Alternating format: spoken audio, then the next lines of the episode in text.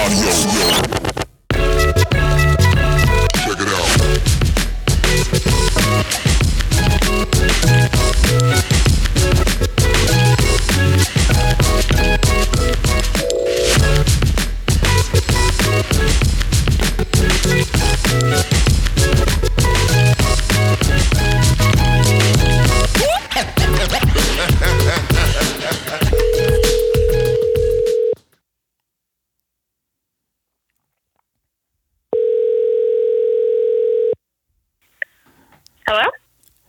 Hey Bree, how you doing? Hey, good and pretty good. How are you, Mario? I'm doing all right. I'm doing all right. Hey, I was psyched to see you and Cameron climbing last week. How did uh, your session go? It was pretty good. Haven't been on ropes in a while. I feel like I just need to start training a little bit more again. What was that hangboard you mentioned to us? Uh, oh, it was a flashboard. And I think it's the best one because you can use it indoors, you can use it outdoors. It doesn't really matter where you use it. You can hang it on stuff. You don't have to mount it to your wall, so it's pretty dope. Oh, that's great because I feel like I can't put holes anywhere in my house. But Yeah. that's awesome. Where can I get it? Uh, you can go to Tension's website, and then and whenever you do, just drop in the promo code Tension SAS20. You'll get 20% off. You'll support the podcast. And yeah, but then they'll get it to you on the quickness. Oh, sick. Yeah, I'll have to check that out. Yeah. Are you guys climbing again this weekend? Yeah, I think we'll hit up uh, maybe the new rope gym down in the design district. Oh, the new movement is finally open. Nice. Finally, after our long wait. I know. That's a long wait, but I'm excited. Well, I'm looking forward to climbing with both of you guys, and I'll see you guys this weekend. Yeah, I'll catch you later. Bye. Bye. Friends and enemies, lovers and haters, welcome to Sends and Suffers podcast. I am your host, Mario Stanley. If you haven't already, please follow, like, and subscribe to Sends and Suffers podcast. Every bit counts, and we would love to hear from you. So take a moment to leave a comment. These go a long way and help others know what they're getting into and how good this show is. If this is one of your favorite podcasts, consider becoming a Patreon. For as little as $5 a month, you are investing in Sends and Suffers podcast. And it's like buying your boy a taco, hanging out, and getting to know the good, good that is coming your way. Monthly recaps, early show releases, and all the other cool things that we do. Thank you so much for listening to Sends and Suffers podcasts. My guest today is Mahmud, and Mahmud got me in a mood. Let me tell you, this DFW local celebrity got thousands of people on the social, been doing the Ninja Warrior game for a hot second, and is honestly straight up a good, solid dude, homie. So I'm seriously excited to bring you a part of the DFW Texas Legends. Maybe that's what we'll start a Texas Legends series. I'll think about it. But right now, let me introduce you to Mahmud, a man who is an unlikely climber only because the world chooses to see him that way. But to me, he's an absolute crusher. So, friends and enemies, lovers and haters, enjoy this conversation of two dudes getting to know each other and becoming homies.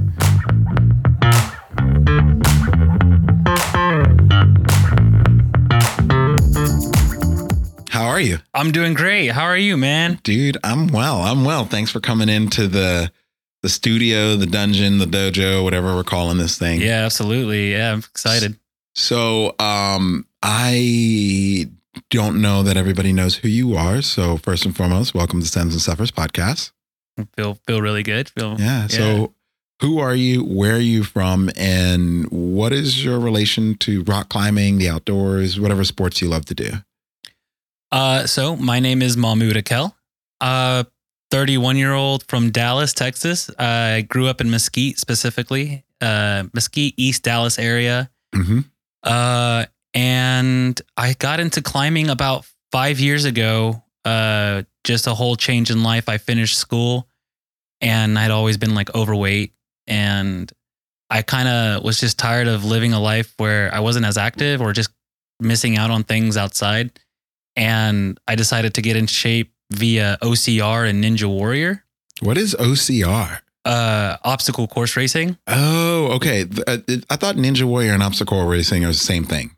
Uh, they there are the same thing, uh, but OCR is kind of like the Tough Mudders, Savage Race, Oh, Iron yeah. Man, Yeah. uh, all those kind of like go under that OCR umbrella. Iron Man is an op- is an OCR. Or I think that's more of a triathlon. Actually, I was about to say Iron Man is terrible. I think I'm thinking of a Spartan race. That's what I Oh was thinking yeah, yeah. That makes race. sense. That makes sense. Yeah.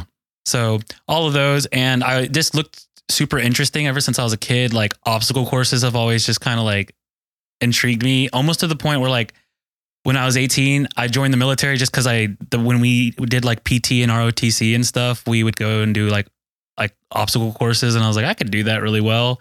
Uh, I never joined the military, thank goodness, but that was kind of like an interest of mine, and I never really sparked that up again until after college. And I was like, I could do that, and as a 300 and I was like 344 pounds at the time. I was like, I can't do it at that weight.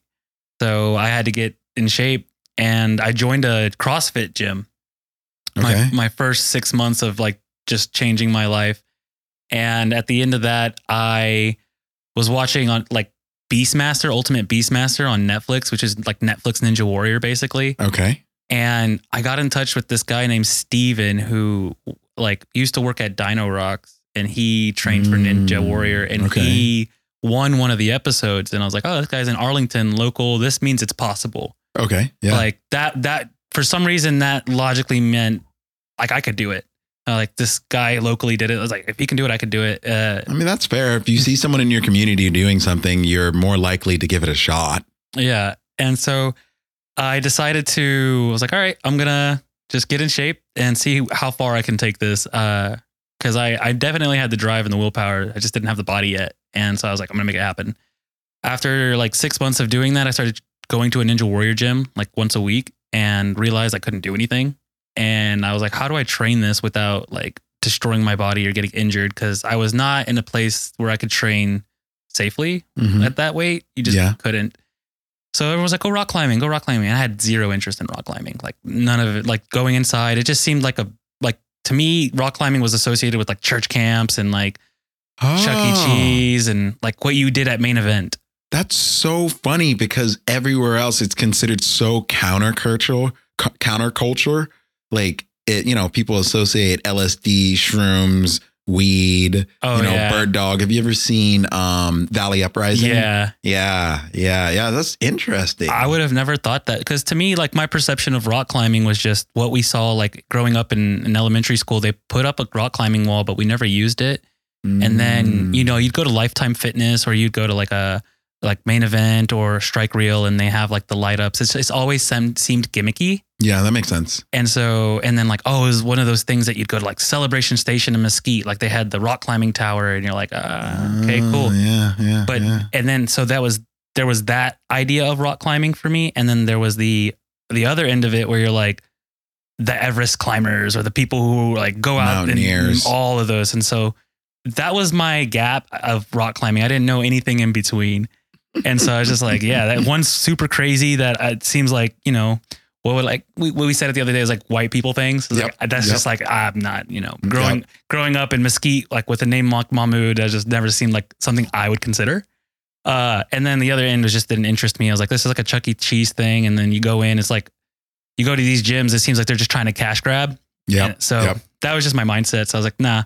But when they were like, hey, you got to train, go do rock climbing, and ended up going to Dallas Rocks, or at the time it was Dallas Rock. No, Mhm. no, it was Summit at the time. It was Summit Dallas. Oh, so you started before this, uh, after the switchover? Yeah, Was it shortly thereafter? it was shortly right after. Oh, yeah, and I never went seriously though. Um, but then I would just go in and I couldn't do anything. This is impossible. And then so I would get on like the top rope route and find like the easiest route I could do. And like maybe I could do one clean send on it. And it was just the hardest thing. And then I would just be consistent. I would go four times a week, like two two days on, one day off, two days on again. And I would just do the same route until it got reset. And I'll just find the next easiest route and do that over and over until like I could do it 10 times in a session. And usually my goal was to do 10, like do a route 10 times within an hour Mm-hmm. and then I'd call it a day. And like that was rock climbing to me. I didn't care about grades. I didn't care about anything else. I just wanted my grips to be strong. So then Mm. once I got strong and was able to hang, I could go do Ninja Warrior and try to crush that. Did we meet then? Because I feel like I saw you doing this. Because this was before Plano was built, right? Right. Yeah. I feel like did we meet at some point in time? We, we did, yeah. I was. Okay. I remember meeting like the whole old, like old Dallas crew. yeah, that was that. That's a whole nother animal that's not oh, around Oh, anymore. Yeah, and that was fun times, man, fun times. but I, I rem- like I saw the evolution of that gym, like just change from D Rocks to what it is now. Yeah, yeah. You came in right at the end. Yeah, they cleaned house pretty quickly. Yeah, Yeah, it needed to be done. It, For sure. it, it definitely needed to be done. I'm, I call myself the last of the Stegosauruses because I'm still around. Uh, man, dude, that's wild. I, that's interesting. Everybody's story into rock climbing is always so interesting because Mhm. they're always so unique. You know, you hear some people, it's like, oh, my parents did it, or I did it on a date. Like me, I mean, I went on a date Right. and I was like, oh, this is great. You're terrible, but I'm, I'm sticking with this sport um you know and it, everyone's different and that's pretty cool your story is kind of similar do you know albert okay Mm-mm, albert okay on youtube you guys should I, I one of these days i gotta link you guys up but for sure. it's it, it you guys have some similarities which i think would be cool and you should talk to him albert's now uh in austin doing team trials for trying to get on the usa uh, usa speed team oh wow. yeah, yeah. And he he said when he started, he was like 215, 225. He was Mhm. he was he was uh he said he's like, I was a big boy then. And now he's in the running to be one of the fastest people in speed. Oh wow. Yeah. That's wow. It's insane. It's insane. You rock climbing can completely transform your life. it. It yeah. That I've like experienced that in so many different ways. So what made you well before we Mhm. bef- I want to know what got you hooked. But before that, so like how long did this cycle of just like, all right, I'm doing these 10 routes and like how long did you ever reach any of your other goals that you wanted to for a Ninja Warrior obstacle course? Oh, absolutely. cool. What Uh, happened? Uh, so and uh, that it kind of like once I took it serious, Mhm. things just started happening. It was like a rapid fire. So uh, when I started, I was like, you know what? It was 2000 end of 2017. Mhm. I was like, I'm gonna lose some weight and I'm gonna get on get on the show.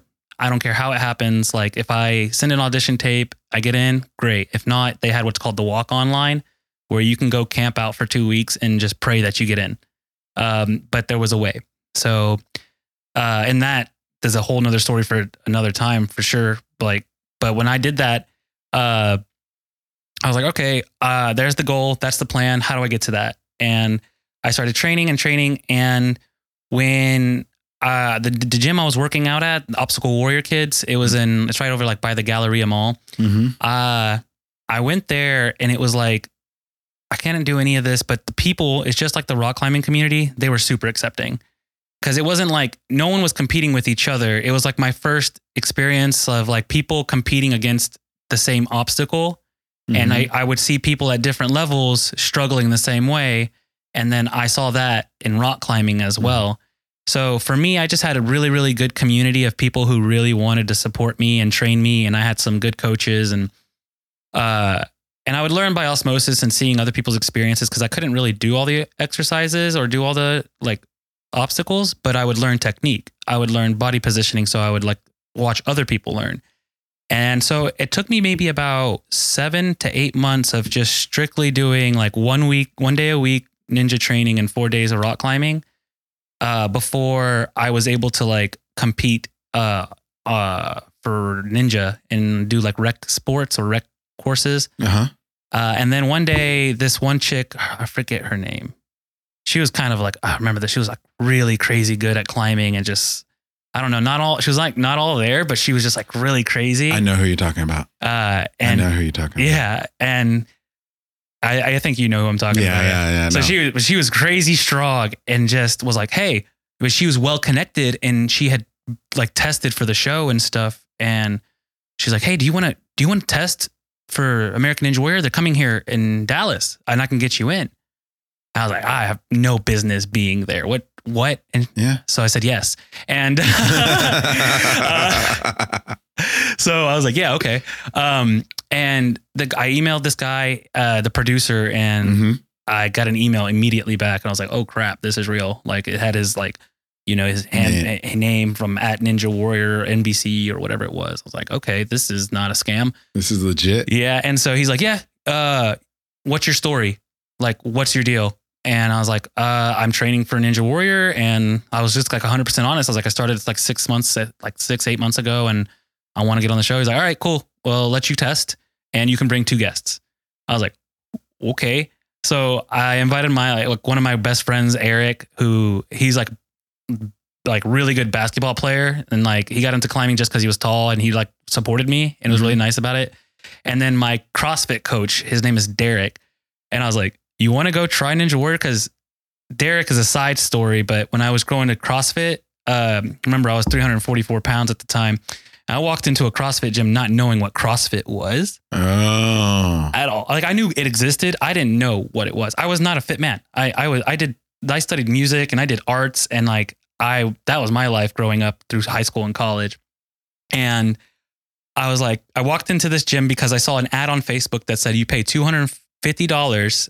We give you a six week transformation, no membership, no nothing. And I was like, what's the catch? You know, cause like as a bigger person, you're always told there's like seven different thousand ways to lose weight and all of it, you know, and, and none of it includes diet and exercise.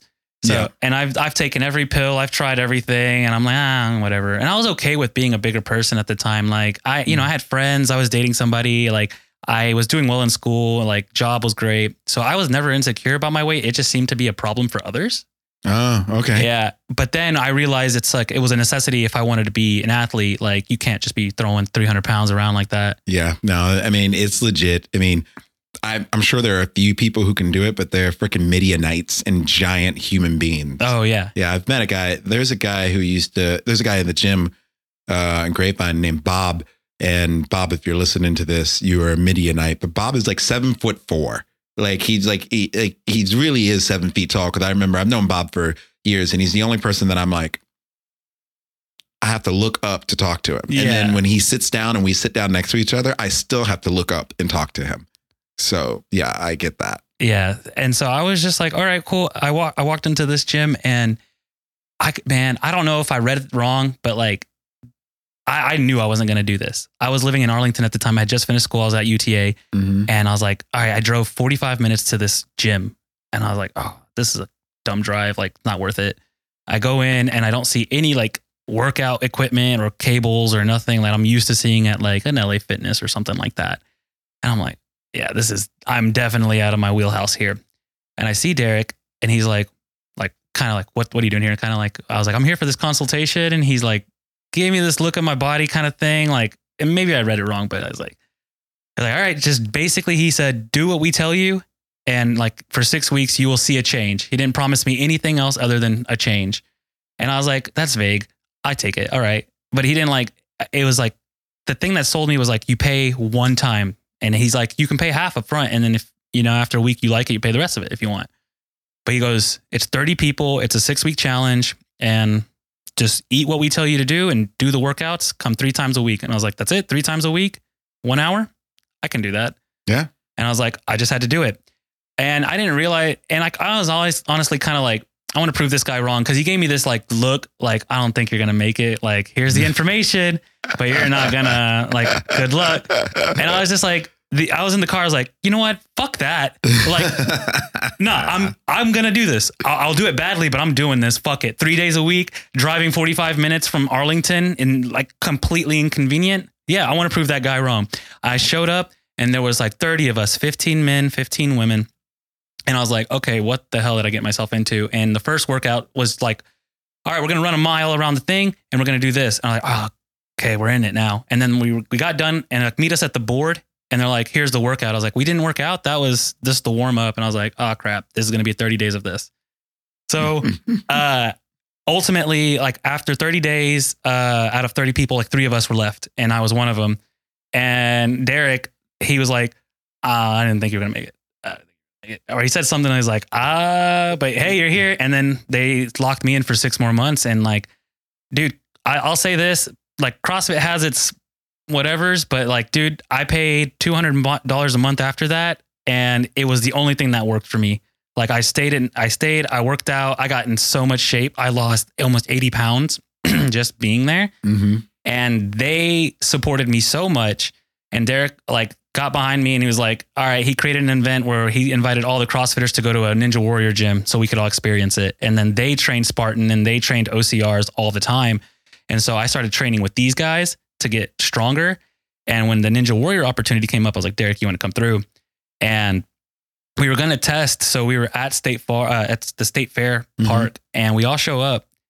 And uh, Derek's with me, Eric's with me. And when we get to the park, we're lining up. It's kind of like first come, first serve. And you start seeing like all these popular people from TV. And they're like, oh, that's that guy. That's this guy from TV. And I don't know if you know Karsten Williams. The name sounds familiar. He comes to Plano a lot. He's a he's a Ninja Warrior. He's pretty. He's been in the show. I would say over six seven years now. He's Mhm. been in a lot, and he's kind of like the one of the guys I would talk to and get some advice from, uh, just through passing. And I saw him there, and everyone was like, "All right, let's line up." And one guy went in, and we didn't get to test the course because one guy got injured, and it was a whole ordeal. He went in, uh, he got the six obstacles, got to the fourth obstacle, which was like a trampoline. A dude jumps on the trampoline the wrong way, snaps his leg, and like just right there, you just hear it like, like, oh, dude, it was like a like a carrot snapping, Oh, and you're like, oh, okay. So they paused they paused testing for that day, and luckily, or unfortunately, because we only had time for that day, we couldn't test anymore. But that got us an invitation to compete for the next year, because or go to test the next year, and then they Oh. put us on what's called. Then they changed it for 2019 in OKC. If you wanted to get on the show and you didn't get auditioned, you can do what's called the lottery, and that was a new thing. And so the second year, I we applied to go. We show up to this random spot in Oklahoma City, and it was just like where they were filming, but just kind of off and random at this Olympic training park. hmm And they're like, show up. And we show up, there's a bunch of people, and you're basically picking a raffle. And in that raffle, your odds are much better than getting on the show than actually submitting a tape because a thousand, more than a thousand tapes were submitted, but only a hundred people were there, and you get one like one chance in twenty five rather than one in a thousand. Oh yeah, I can see that. Yeah, your odds are definitely better. Yeah. So, uh, and the thing is, if you got on the show, you got a ticket, you're on the show, and then you basically go do your own thing until midnight, and then that's when they film the show for uh, at at the night, like 100 or two, yeah, 125 people like will start at like 11 p.m. and then go on until Why? I guess they film it at night just for lighting purposes. It looks better, or lighting and then uh mainly i'm not i wasn't entirely sure there wasn't because when they first started the show they would do it during the day they would do it whenever what time of year was it?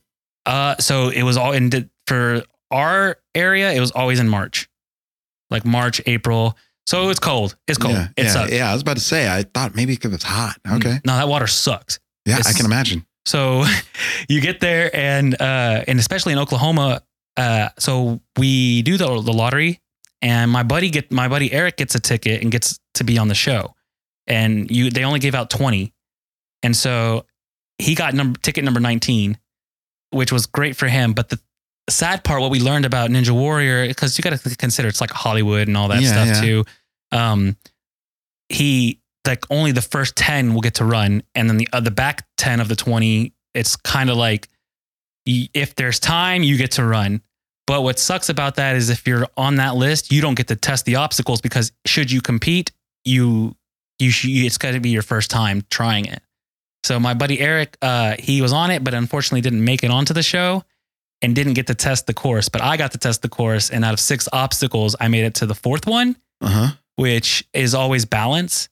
And I died on that one. That was just they had these surfboard things. It's like three surfboards, and it's like they're it's like on it's like a shape of a T, and the the bottom of it is a a spring. Uh huh. And so you jump on it and it kind of wobbles, and you're supposed to kind of like parkour run through it. Okay. Yeah. yeah. Everyone was dying on it. And the cool thing is, is well, not the cool thing, but the interesting is thing is, is like they're adjusting it accordingly for the competitors. So Oh, I didn't know that. It doesn't look like it's adjusted, does it? Yeah, no, they they'll they will adjust it like so like hey, this was too easy of an obstacle.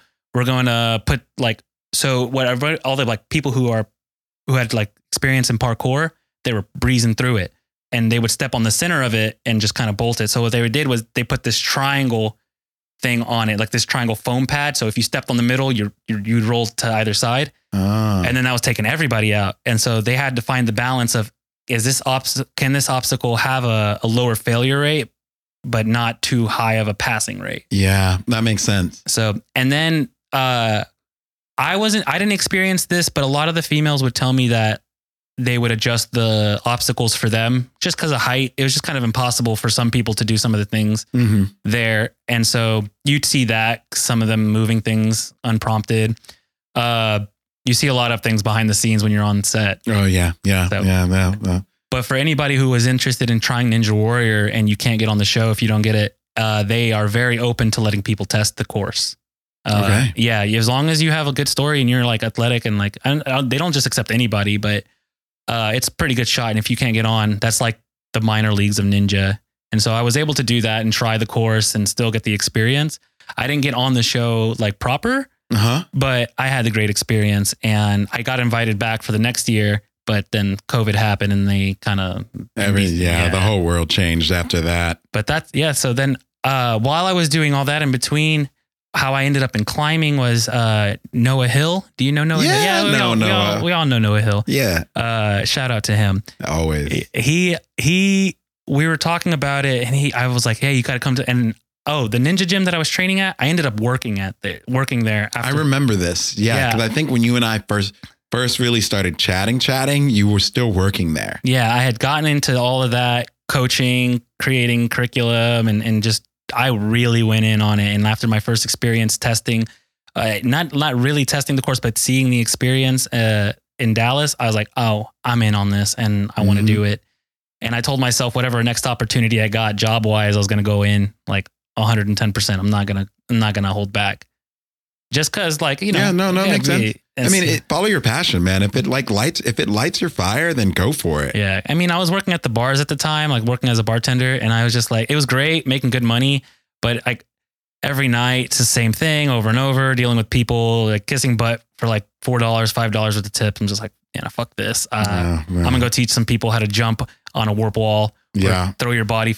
You know, like I was being in the industry, in the ninja industry. I was like, I got to see so many crazy athletes and just witness just people at peak performance Mm. just doing crazy thing. There was this gentleman named Frank Chapman.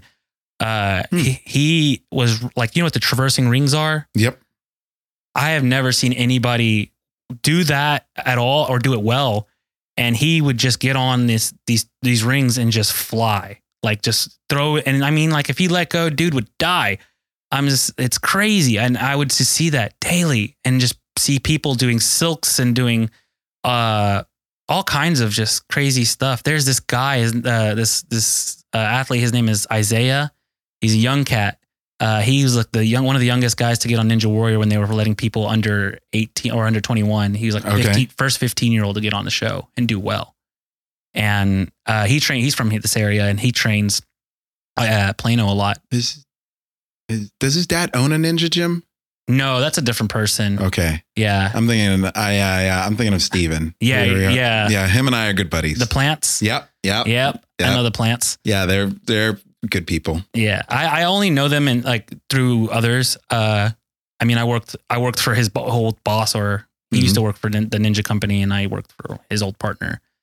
Uh, and then the drama they had between that, but that that's a different thing. Um, but uh, yeah, uh, his name is Isaiah. He trains like really really well, and I got to see him come up and like start from like well, I guess like a in like he would do like one of the easier ninja classes, or he was just in one of the beginner classes, or he was in one of the classes, and I'd see him, and then a year later, two years later, he's competing on like American Ninja Warrior Junior, and it just seeing that progression, I wanted to be a part of it, and how I uh, back to how I got into climbing though, uh, Noah Hill, I would tell him, hey, uh, I'm working at this ninja gym, you got to come check it out, and he's like, yeah, yeah, yeah, and he then he was curious, he's like, tell me about these competitions you guys host. And I was like, come try one out. And he goes, nah. I tell you what, he goes, I'll try out a competition, no training, just seeing how it, like, only my training as a rock climber, how that would fare. And if I do that, you go outdoors. Because I was like- definitely Noah. And I was just like, I'm not, I, I haven't, I'm not going to go outdoors. I'm not going to try it. But, it, and I didn't think he was ever going to do the competition, but he did. He showed up and he got like, I think out of like 40 something people got 17th place. Nice. He did very well. He got he got really far. Uh, Did Very- he have a little stinks where he started doing it for a little while? uh, I think he wanted to, but then he got injured, and then Oh and he yeah, took a- he got injured, and then I think once he got better, then he moved to the valley. yeah. shortly thereafter. Yeah, Then he was going through all of that, Mhm. and so, but I, I was like, all right, I gotta I gotta hold my end of this bargain, and I don't I don't think he understood how serious I took it, and so there was another guy who I was starting to climb more, I was bouldering more, and I was feeling confident and doing well in climbing, and I started getting cool with the Summit Dallas staff, and one person, uh, Zach, do you know Zach Camacho? Camacho? I know who he is. Yes. Yeah, Okay, so he was always super cool guy, just one of the few in the there in the gym who's like different Yeah. from everybody else, and he was like super excited. And I I told him, hey, we were talking, and like you know how a lot of people are like we should all go climb outside sometimes. And then I was like, he, he said that to me. I was like, let's pick a date. Let's let's do it right now. And he's like, okay. And then I didn't know what I was signing up for. He's like, you know what, dude? Tell me when you're free. And he goes, just bring your gear, show up, and I'll take care of everything. And I was like, all right. And we were going, we ended up going to HCR. It was my first time. Oh, nice. That's a big trip. Yeah. And so this was May of 2019. And so like every May is my birthday month. And on my for my birthday, I usually like to go on trips or solo trips and just kind of do my own thing. That's just I prefer that. I don't like parties. I don't like anything like that. yeah. Yeah. Same so, here. So I'm like, I'm gonna do what I like on my birthday. And so, what better way to do that than to go to Arkansas with nine other guys and uh, nine other people? I had no idea who they were. Didn't know who these people were. Uh, and I kind of like let on that I probably knew a lot more about outdoor climbing than I did. Uh, probably purposely just so I could stay on the trip. I was like, I want to be, I want to be a part of this. They're like, you know how to lead climb? I was like, yeah. No, I didn't. Uh, but they were like, you can figure it out. yeah. I was about to say, I'm sure you did really quickly. Oh, I learned. I feel, yeah, it wasn't hard. I mean, It's not hard. It's just like uh, people have a hard time balancing the fear and the mechanics of it. And I think like if, you can just focus on the mechanics of climbing, mhm. then it's easy. And also just don't get on hard routes to begin with. no, yeah, that's that that That's like the key thing. Just get on the easiest thing possible. yeah. So when I went out there, I was like, this is crazy. Like, I don't camp. I've never done anything like this before. Like, oh, that was your first time camping? like that kind of serious camping. I've I've gone to like Car camping. yeah, I've done. Now I wouldn't consider those like other times camping. I thought it was camping. No, this was camping. This was sleeping on the floor with two other dudes in a small tent. I was like, yeah, this is camping. so we were uh uh so we were out there and I didn't know anybody and I was just being nice. I was like getting no to everybody and I didn't tell anybody it was my birthday. I just didn't want like I don't want nine strangers like singing me happy birthday. But you know, Mhm. uh, it was just weird. But uh I kept it chill and then Zach uh was like set up everything for us, man. He had all the gear, got us out there, took care of everything, got me up and down the wall, taught me how to lead climb. And the cool thing about being out there was like everyone was summit staff or like they all were experienced. So I wasn't out there with people who didn't know what they were doing. I felt pretty safe. hmm Uh, but once I started climbing, like there was this, I think it's called this route out there. It's called Green Goblin. Yeah. Green Goblin is a classic. So that was like my first send out there.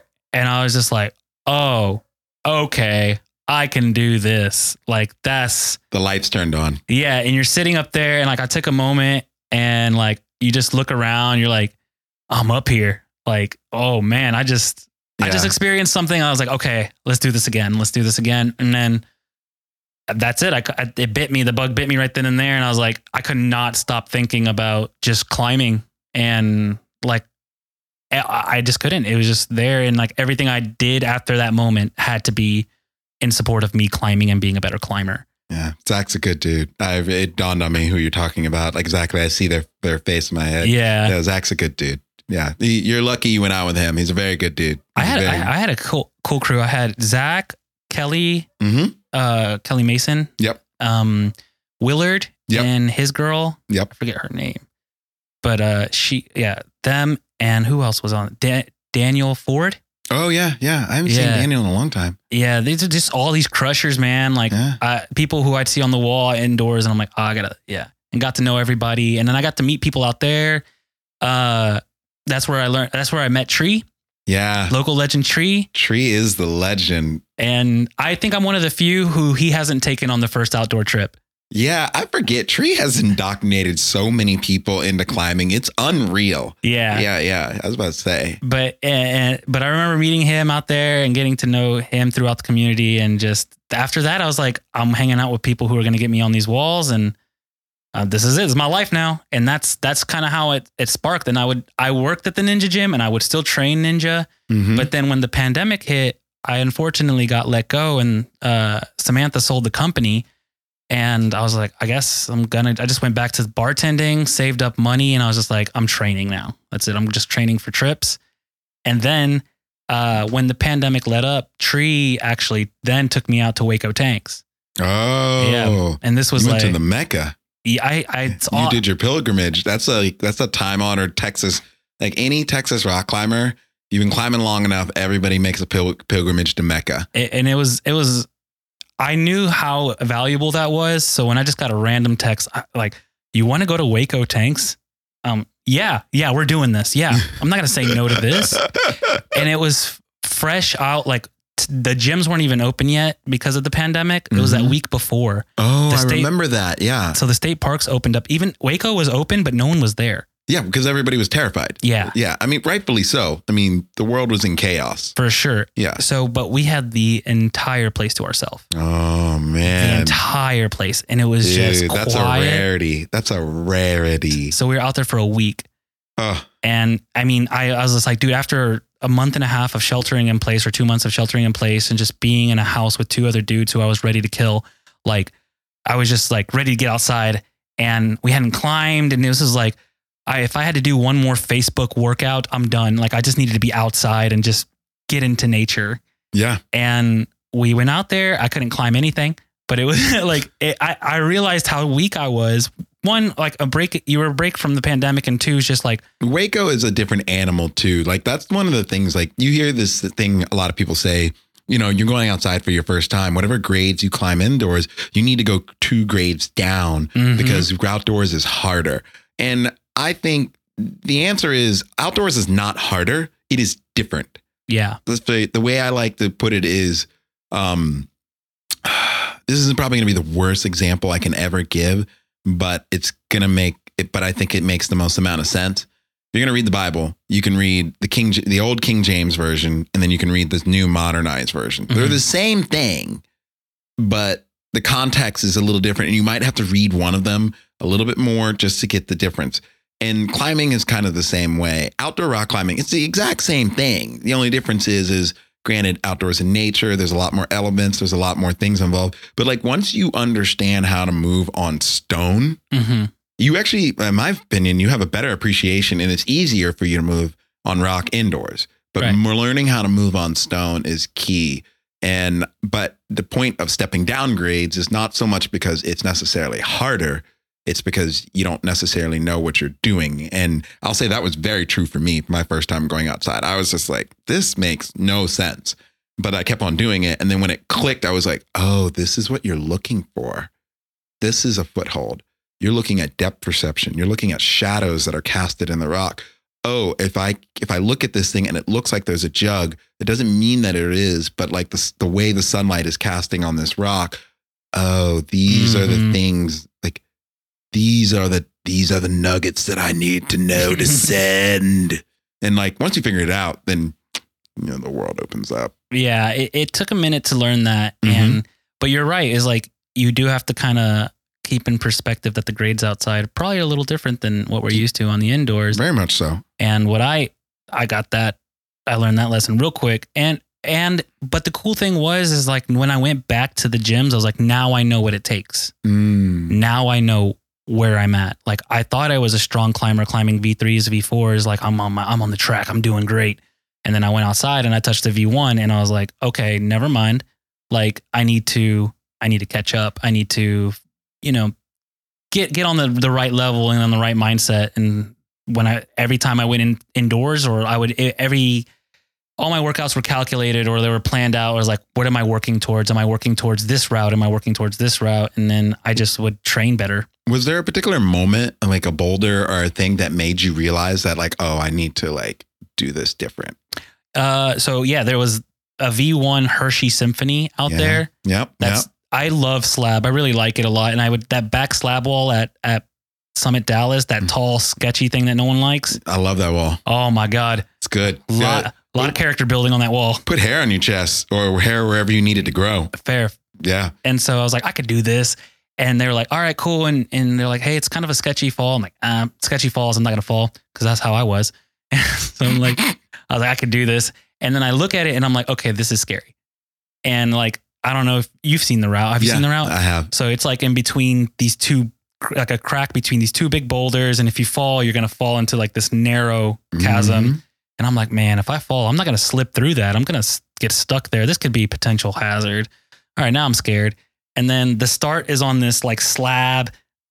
Like if you fall on that, you slide down. And then the first few moves are over like the archway of that boulder. Mhm. And I was like, and you just follow the crack line. I was like, I could do that. Okay, just just don't be scared.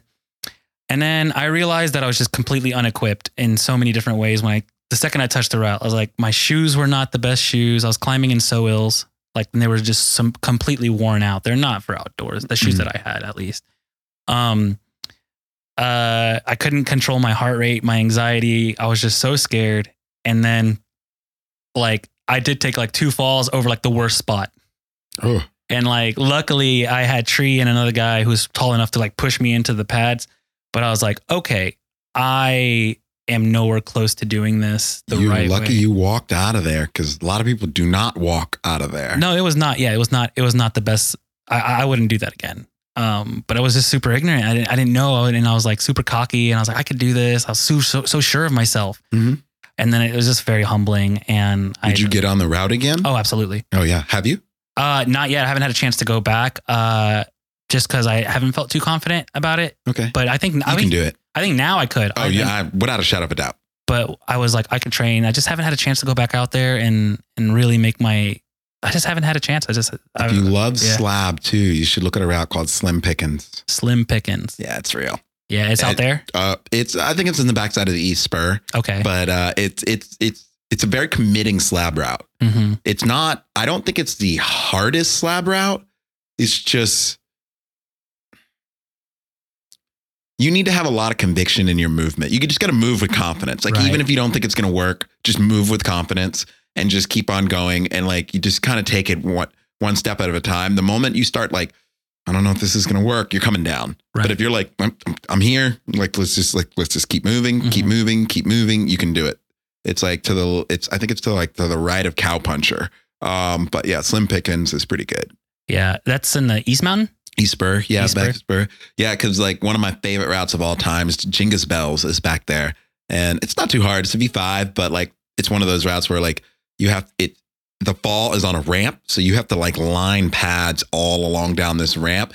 And um, if you fall, you hit the pad and then you slide down to the bottom, no matter what. Oh, Oh, it's great, man. sounds it's a like sounds like a fun time. Honestly. Oh, it is. It's- it is. yeah. It is. There's some skyhook beta that you got to use, but we can get into what that is later. for sure. Oh, dude, you got to go. You got to make a trip to. Do you have a trip to Hueco planned? I uh, if I do, it would be. I would like to do it probably this November or this like either Coming fall. yeah this fall.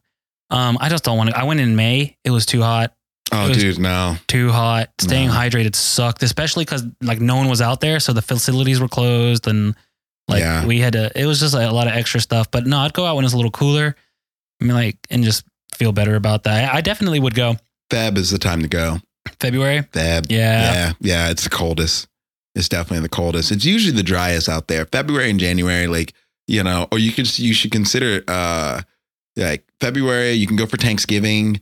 Um, but I think spending New Year's in Hueco tanks because it's usually pretty freaking cold and it's a great time to be there. Oh yeah. Yeah, yeah. Uh, yeah, I, de- I definitely need to go because I only went to North Mountain because I didn't have a guide. Oh, Yeah. okay. COVID again.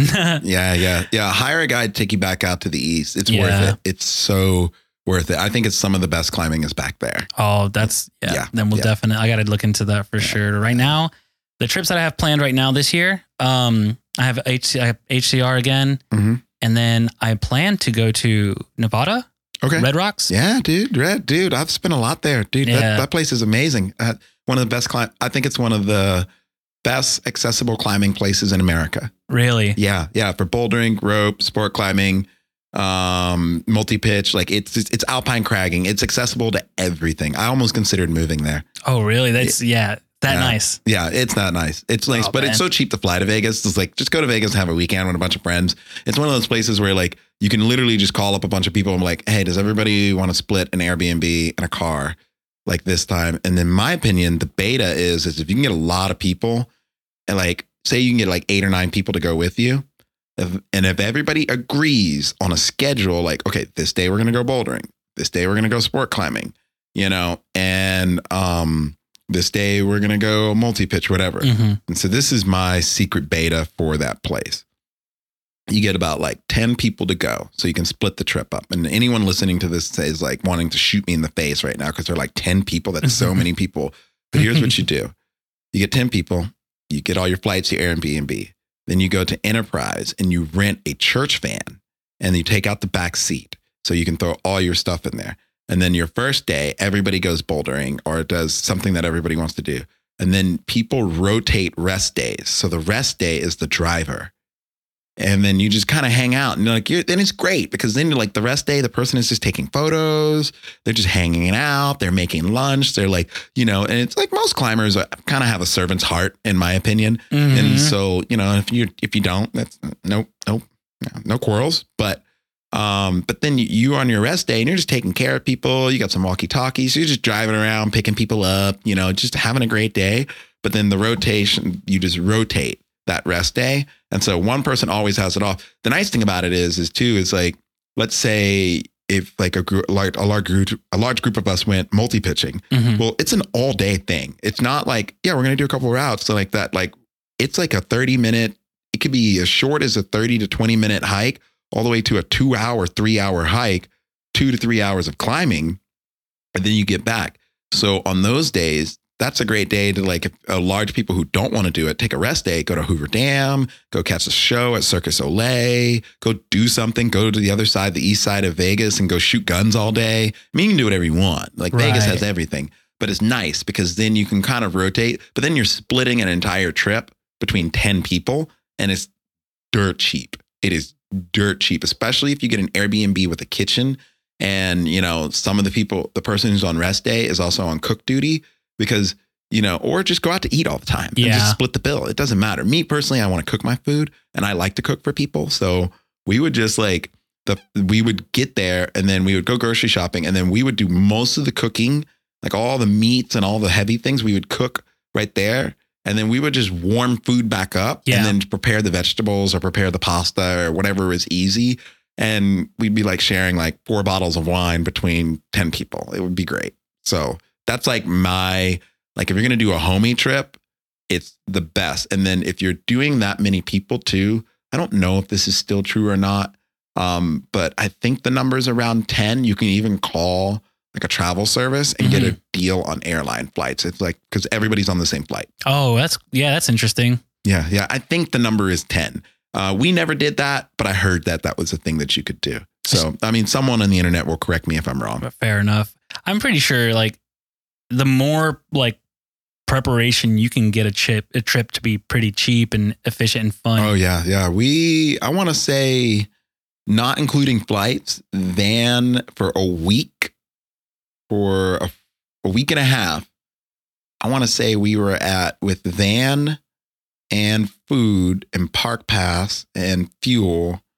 I want to say we were at like 10 people. We were like, mm, I don't remember. This was years ago. This is like seven years ago. So I'm not going to include inflation, but I want to say we were at like $30 a day, $25 a day That's not bad. like for 10 people I, I honestly don't remember because like we splurged you know like someone wanted to buy some someone bought some whiskey because they wanted old fashions so like when we split up the bill at the end and the rule was is like if you wanted something on your own you paid for it out of that but other than that like we all kind of like agreed that we were splitting everything and then I, Community I- style. yeah, yeah. And so what I did is I just, you know, anytime there was a bill, I just had everybody Venmo me right then and there. And then it was always, and we just paid everything right then and there. And it was kind of easy. Um, yeah, Venmo cards go a long way. They make it really, really easy. Yeah, I that's kind of what we did. We just did that this for HCR. We just went in November and we all went like seven of us went in on a cabin That's game changer. No, it dude, it's the best way to go. It's Game, easy. Game changer. It, we spent, I spent, it was like 40 $50 for Yeah. like four days. And then we had a hotel basically outside. Like it was nice. Yeah, yeah, yeah. I mean, it, yeah. I mean, it, it was somewhere between like 30, maybe 30 to 45, 50 Yeah. bucks a day. But even then, it's still, you had, you know, three meals a day, Mm-hmm. transportation. All, that included all the rental crash pads that we had. And, you know, we brought all our own climbing, uh, all the other climbing gear we just brought. And we all flew on Southwest. So bags fly free. So Yeah. it, it was like, it Too was- easy. It was too easy. Well, so on trips like that, like that's your homie trip, right? When you go and hanging out and climbing with people. How Mhm. about trips where you have like serious projects? Or like, how, would you handle it the same way? Or is it like more business oriented where you're like, I need people who are on the same track as me who want to go s- and work and get this done and then come back?